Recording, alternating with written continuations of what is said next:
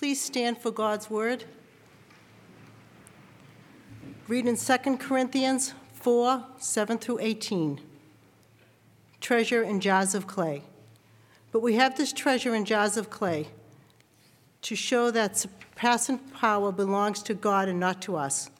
We are afflicted in every way, but not crushed, perplexed, but not driven to despair, persecuted, but not forsaken, struck down, but not destroyed, always carrying in the body the death of Jesus, so that the life of Jesus may also be manifested in our bodies. For we who live are always being given, given over to death for Jesus' sake so that the life of Jesus also may be manifested in our mortal flesh. So death is at work in us, but life in you. Since we have the same spirit of faith, according to what has been written, I believed, and so I spoke. We also believe, and so we also speak, knowing that we who raised, knowing that He who raised the Lord Jesus will raise us also with Jesus and bring us to you into his presence. For it is all of your it is all for your sake, so that as grace extends to more and more people, it may increase thanksgiving to the glory of God. So we do not lose heart. Though our outer self is wasting away, our inner self is being renewed day by day.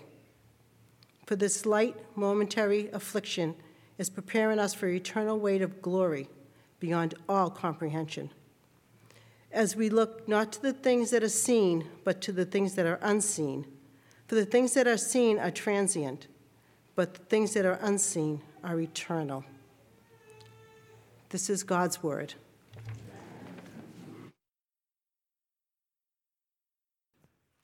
The message that drew me to Jesus Christ began God loves you and has a wonderful plan for your life. It was supported by Jesus' words I came that you might have life and have it abundantly. How do we envision the abundant life? I envisioned it as a long, healthy, happy life where my loved ones were continually protected. I'd have the near perfect family, a fulfilling job that would last through right into retirement and a trip to Spain every summer. but that's far from the lives we experience. We're in a pandemic, we're seeing war. Disease has ravaged many in our congregation. Lost jobs, wayward children, broken relationships, the consequences of our own personal sin and in many corners of the world, persecution of Christians. The Bible doesn't hide these facts from us. Christians will face adversity over and over again. We'll feel the pain from which we want instantaneous relief. Paul wrote that he and his companions were afflicted, perplexed, persecuted, struck down. And yet, in his letter to the Philippians, which he writes from prison, speaks of joy and rejoicing 14 times in just four chapters. In Romans, Paul says, We glory in our suffering. And James adds, Consider it all joy, my brethren, when you encounter various trials. Perhaps suffering isn't a deterrent to the abundant life. Maybe it's a gateway to it. Let's pray. Our Lord, meet us today with your Spirit. Only you can make these words real to our hearts. Only you can comfort us with them. Only you can challenge us with them. Only you can make us alive in these truths. Meet us today. Amen. Some people look at a half filled glass of water and say it's half empty. The others say it's half full. I believe Paul could look at what was an empty glass and say it's full. Because Paul looked at that which we don't see. He writes it in verse 18 We look not at the things that are seen, but at the things that are unseen. He looked at his body and he saw a fragile clay pot, but he also saw an invaluable treasure inside. He looked at the moment and saw eternity. He looked at affliction and saw glory. If we want to experience the abundant life in a broken world, we need to see what Paul saw and value what Paul valued. He saw and valued God's glory above all else, the salvation over his own life, and the eternal glory he would receive that far surpasses as any treasures this earth offers. God, Paul sought God's glory. He welcomed his suffering because he wanted God to be glorified above all else, and he knew that God's glory would shine through his weakness. Verse 7 We have this treasure in jars of clay to show that the surpassing power belongs to God, not to us. Paul's opponents used his weaknesses, his frailty, his suffering to discredit his authority. Paul responded by owning his weaknesses. He felt fragile, inferior, expendable, like a jar of clay. But that didn't bother him because there was an immeasureless treasure in that jar of clay. That treasure is described in verse 6 the light of the knowledge of the glory of God in the face of Jesus Christ.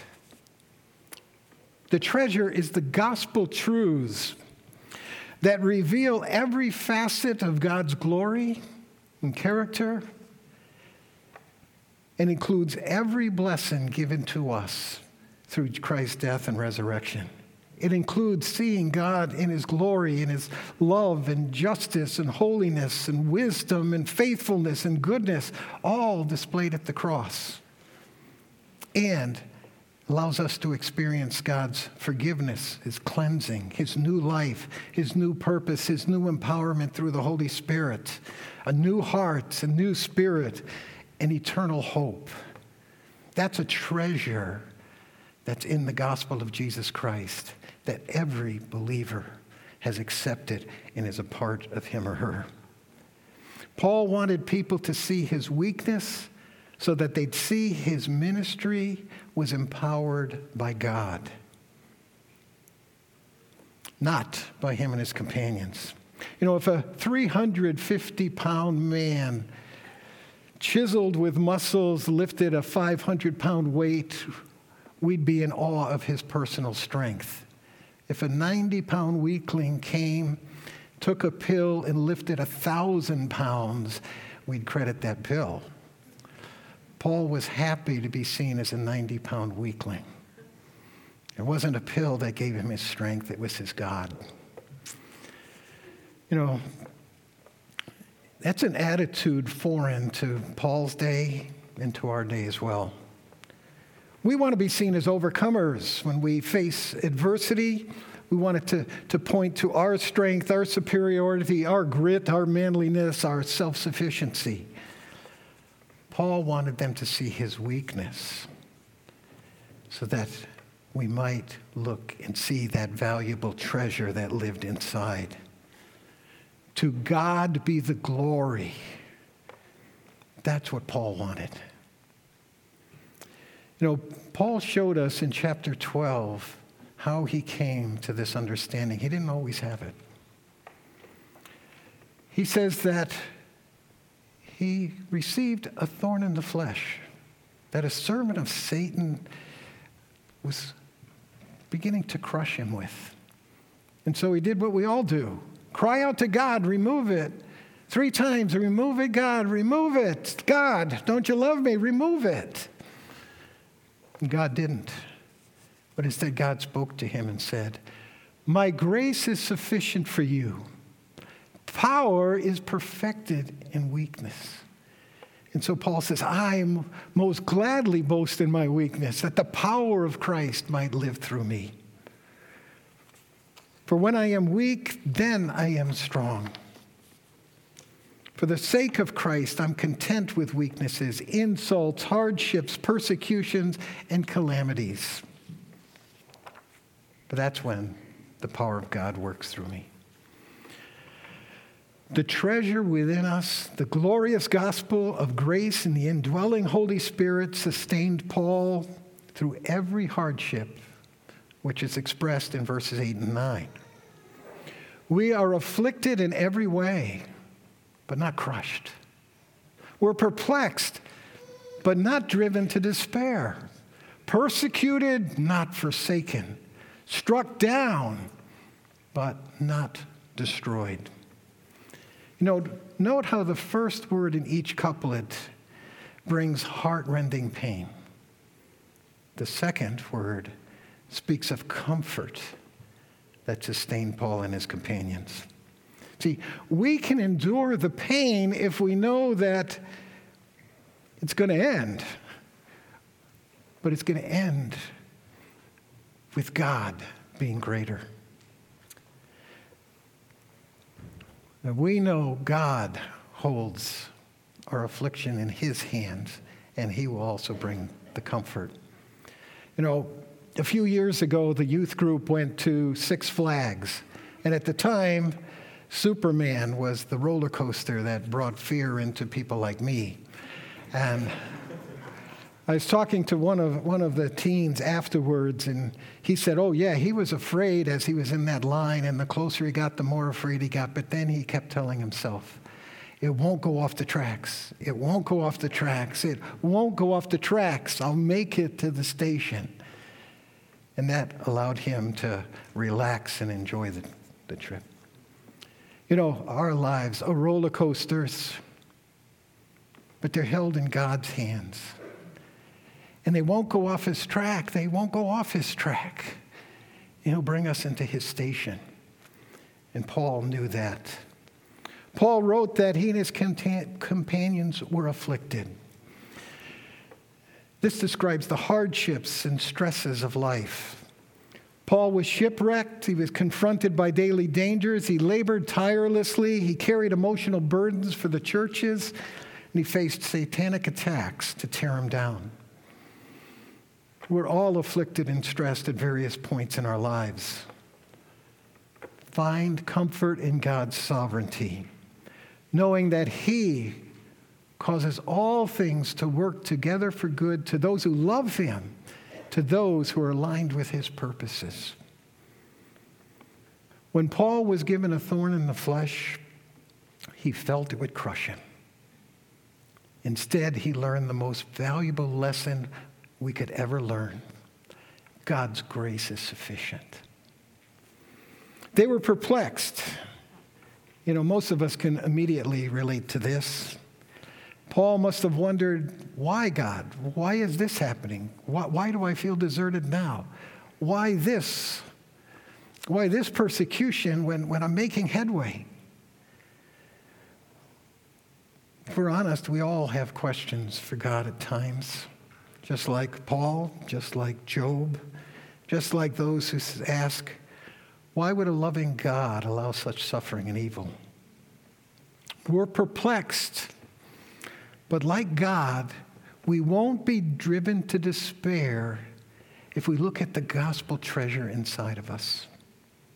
See, when we're perplexed about the dark days in our lives, the gospel says, we can trust God with our darkest days.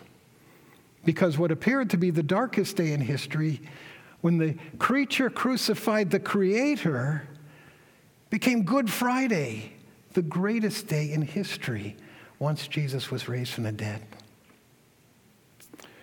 When we question God's love, we can look to the cross and see how great God's love for us and realize if God loves us so much, He gave the life of His Son for us. He's the one whose plan we are living out. It's loving even when we don't feel it. When we wonder why God allows so much agony in different chapters of our lives, the gospel declares the last chapter in the life of every believer will read they were ushered into God's presence to live in perfect joy in the light of his glory and grace forever. We're perplexed, but not despairing if we look at the gospel. They were persecuted. Paul was continually hunted by men who plotted his destruction. He was imprisoned a number of times, but he was never forsaken. In one case, he and Silas were imprisoned in Philippi. God was with them. They were praising God in their songs, and an earthquake came and opened the door, and it led to the conversion of the jailer. In Philippians, he writes about another time from prison itself and says his imprisonment has led the gospel to go throughout the Praetorian Guard. He was persecuted, but not forsaken. God used it. You know, most of us haven't faced real persecution. If we do, remember, we have the same God Paul has. He will never leave us or forsake us. Paul and his companions were struck down. They were physically assaulted. Paul recounted countless beatings. Five times he received 39 lashes. Three times he was beaten with rods. One time he was pelted with stones and left for dead. Over and over again, he fell this close to death, but he was not destroyed. He always kept out up and kept preaching. Knocked down, but got up, knocked down, but got up. Preached. One day, yes, he got knocked down, the Romans executed him. But even then, Paul would say, I wasn't destroyed. My execution was the pathway to what I've wanted more than anything else the presence of God Himself. And that's a reality for every believer. We have the same promise, it's in verse 14 knowing that he who raised the Lord Jesus will raise us also with Jesus and bring us with you into his presence. That's the end, the story of every Christian, no matter what we endure in this life. You know, Paul valued his difficulties because through them he glorified God. He boasted in his weakness so the power of Christ could be seen through him. He was content being a jar of clay, shining the great treasure of the gospel to God's glory. His weakness showed the power of Christ and brought him honor. Paul was passionate about God's glory. He was also passionate about others and reaching them for Christ. He welcomed affliction and persecution because they accomplished in him, through him, valuable things in the lives of others. Lord, bring it on so others might be touched. They might be touched by seeing a sliver of Jesus and might be led to Christ himself. We read in verses 4 and through 11, excuse me, chapter 4, 10 through 11 always caring about in the body the death of Jesus, so that the life of Jesus may also be manifested in our bodies. We who live are being given over to death for Jesus' sake, so that the life of Jesus also may be manifested in our mortal flesh. You know, few of the Corinthians ever saw Jesus. Few of them ever saw what Jesus suffered for them. But Paul's persecution gave them a sliver of Jesus. Now, for this to be accomplished, Paul had to exude the character of Christ. It was his suffering that made him more and more like Christ. As he said in Romans 5, we rejoice in suffering, knowing that suffering produces endurance, and endurance produces character.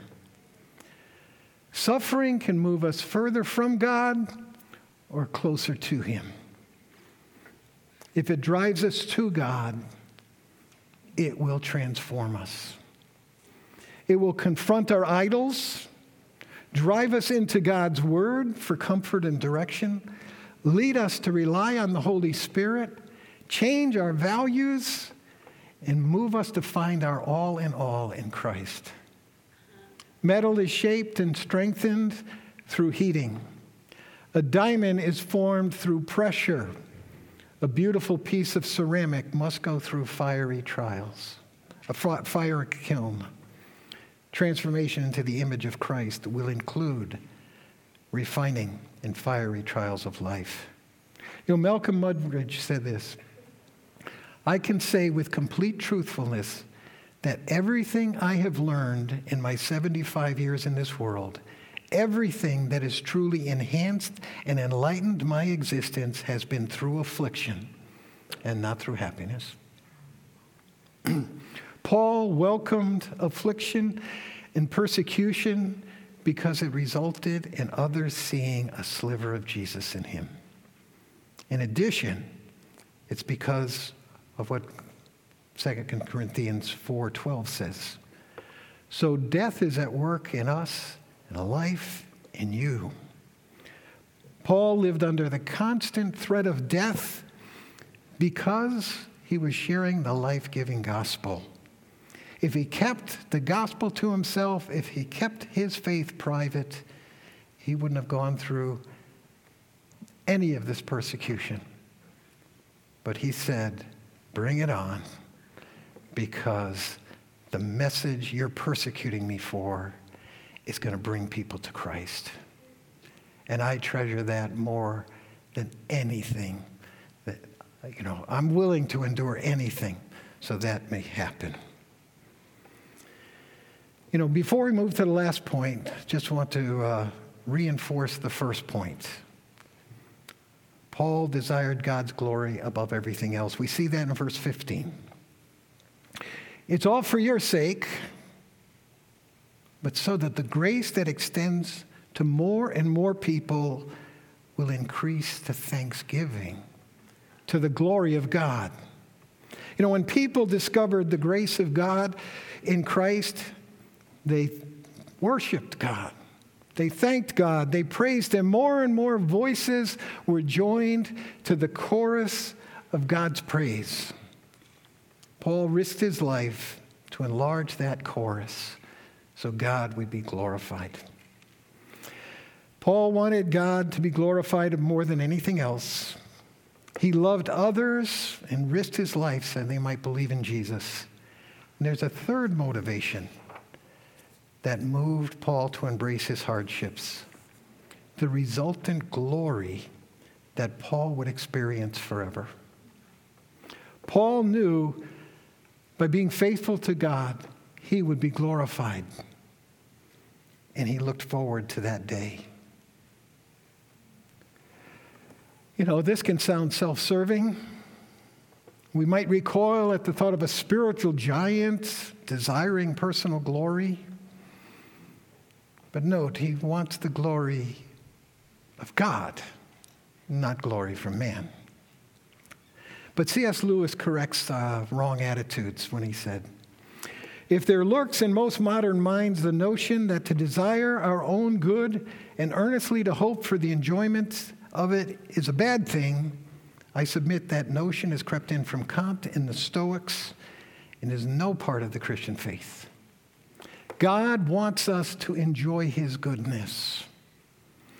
God the Father created humanity and he placed him in a paradise. God the Son said, I came that you might have life and have it abundantly. The fruit of the Holy Spirit includes love, joy, peace. God wants us to experience His goodness. Problems arise when our self interests become more than our desire to glorify God. Problems come when we seek our fulfillment through what the, our joy, through what the world offers, rather than what God the Father, Son, and Holy Spirit offer. If we seek our fulfillment and joy in the world, we will draw closer to the world. When we seek our fulfillment in Christ, we draw closer to God. Since Paul sought his fulfillment in Christ, his trials transformed him inwardly and gained him an eternal weight of glory, verses 16 and 17. So we do not lose heart. Though our outer self is wasting away, our inner self is being renewed day by day. For momentary light affliction is producing for us an eternal weight of glory far beyond all comparison. Paul's clay pot aged, and affliction took its toll on his body. His outer self was wasting away. But the same persecutions that were taking a toll on his body were producing an inner transformation into the image of Christ. One commentary contrasts what Paul was going through with a story of Dorian Gray. In the story, the vain Dorian Gray has a portrait painted. And when it's finished, he laments, How sad. I'll grow old and horrible, and the picture will stay the same. It'll never grow older. If I could change that, if, if I could never grow older, and the picture took on all that I am, I would give my soul for that. And Dorian Gray got his wish. The portrait became a mirror of his soul. It showed every sign of evil and aging. He locked it away to prevent the world from seeing the truth about himself. The contrast between the loathsome, evil, and wrinkled visage on the canvas and his exquisite outward appearance grew more stark every day. In Paul's case, it's the opposite. They might have looked at Paul and seen somebody getting older, withering, a crushed apostle, overwhelmed by hardships. But in reality, the real Paul on the portrait locked away in heaven was being transformed into the image of Christ. Paul valued that picture. And he, retre- he, he treasured the resultant glory that he would experience for eternity. He weighed this glory against the afflictions he experienced.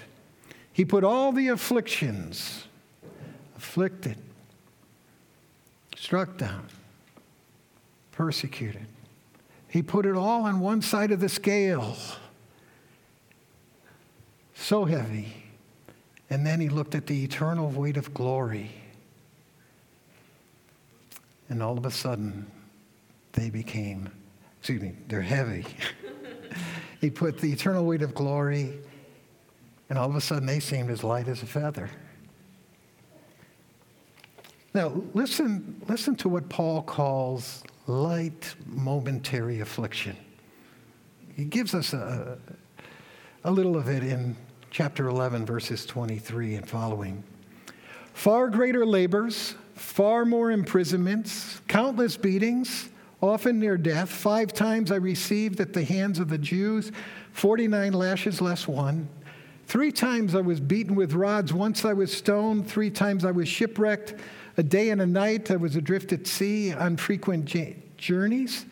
Dangers from rivers, dangers from robbers, dangers from my own people.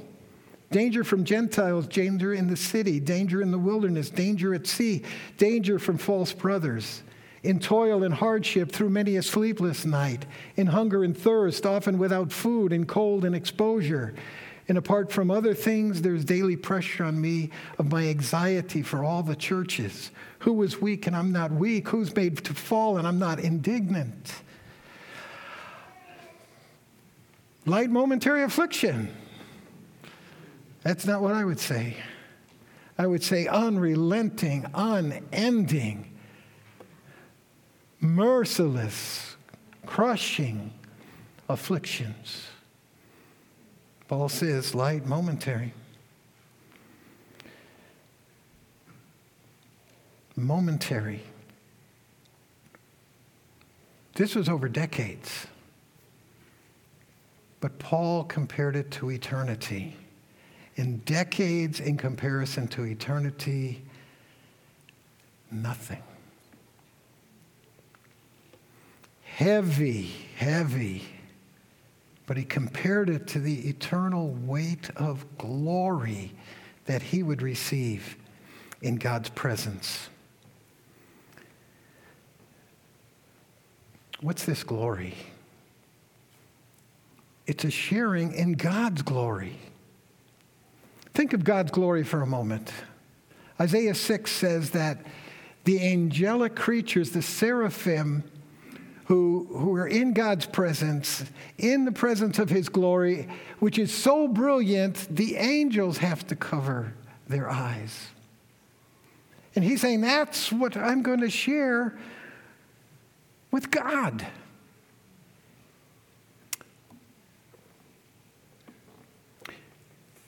In Jesus' high priestly prayer, he prayed, Father, the glory that you've given me, I've given to them. Peter spoke about sharing God's glory. Paul said that God calls us into his glory. Peter told the elders they would one day receive the crown of glory. Paul wanted what God wanted for him a sharing in the glory which Paul is now experiencing. You know, we tend to look at the treasures we can see and value them. Paul looked at the treasures that were unseen and valued them. Verse 18. As we look not at the things that are seen, but at the things that are unseen.